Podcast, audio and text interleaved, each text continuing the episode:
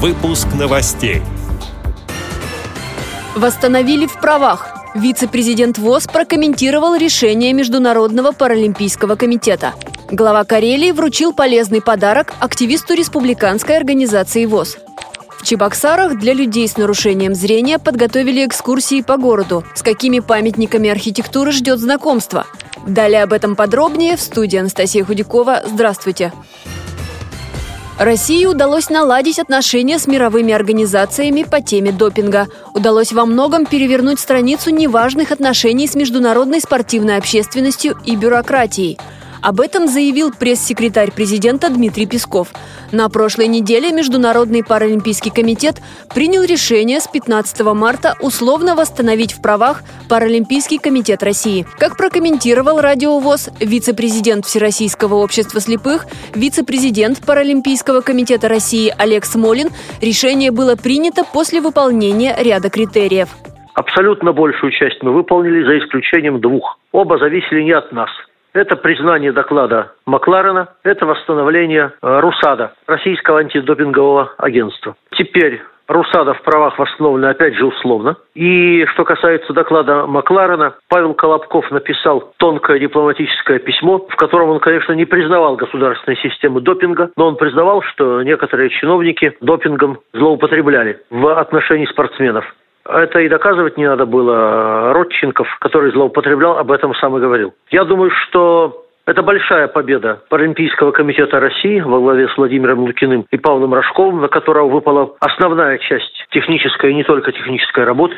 Но хотел бы заметить, что при этом нам выставлены некоторые условия. Первые, мы по-прежнему должны соблюдать те самые критерии, которые были. Второе, мы должны оплачивать дополнительные допинг-пробы, которые будут производиться среди российских паралимпийцев.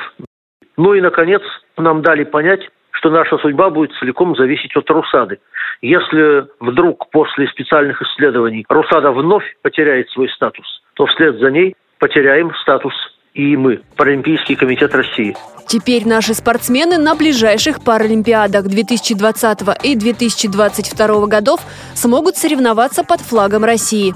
Ранее из-за дисквалификаций они в полном составе пропустили Паралимпийские игры 2016, а на Паралимпиаду 2018 поехали под нейтральным флагом. Отмечу также, что полный комментарий депутата Госдумы Олега Смолина на Радио ВОЗ слушайте в программе «Личное мнение».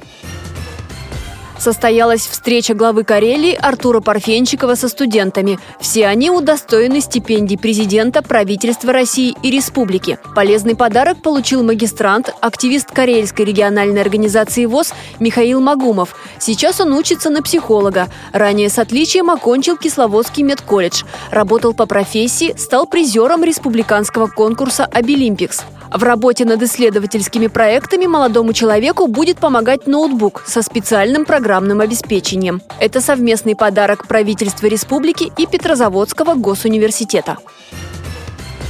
Чебоксарах церковно-исторический музей при храме новомучеников и исповедников российских проводит специальные экскурсии. Проект посвящен 550-летию столицы Чувашии и реализуется при поддержке фонда президентских грантов. Незрячие и слабовидящие жители республики посетят Введенский кафедральный собор, Троицкий мужской монастырь и сам церковно-исторический музей. Для изучения темы там специально подготовили макеты. Например, можно тактильно ознакомиться и понять, как выглядели Благовещенский храм или Чебоксарская крепость в 17 веке. Среди экспонатов есть и Свияжск середины 18 века. Восстанавливали архитектурные памятники по фотографиям. Все желающие попасть на такие экскурсии могут обращаться в местные организации ВОЗ в районах Чувашии. Эти и другие новости вы можете найти на сайте Радио ВОЗ. Мы будем рады рассказать о событиях в вашем регионе. Пишите нам по адресу новости собака ру. Всего доброго и до встречи!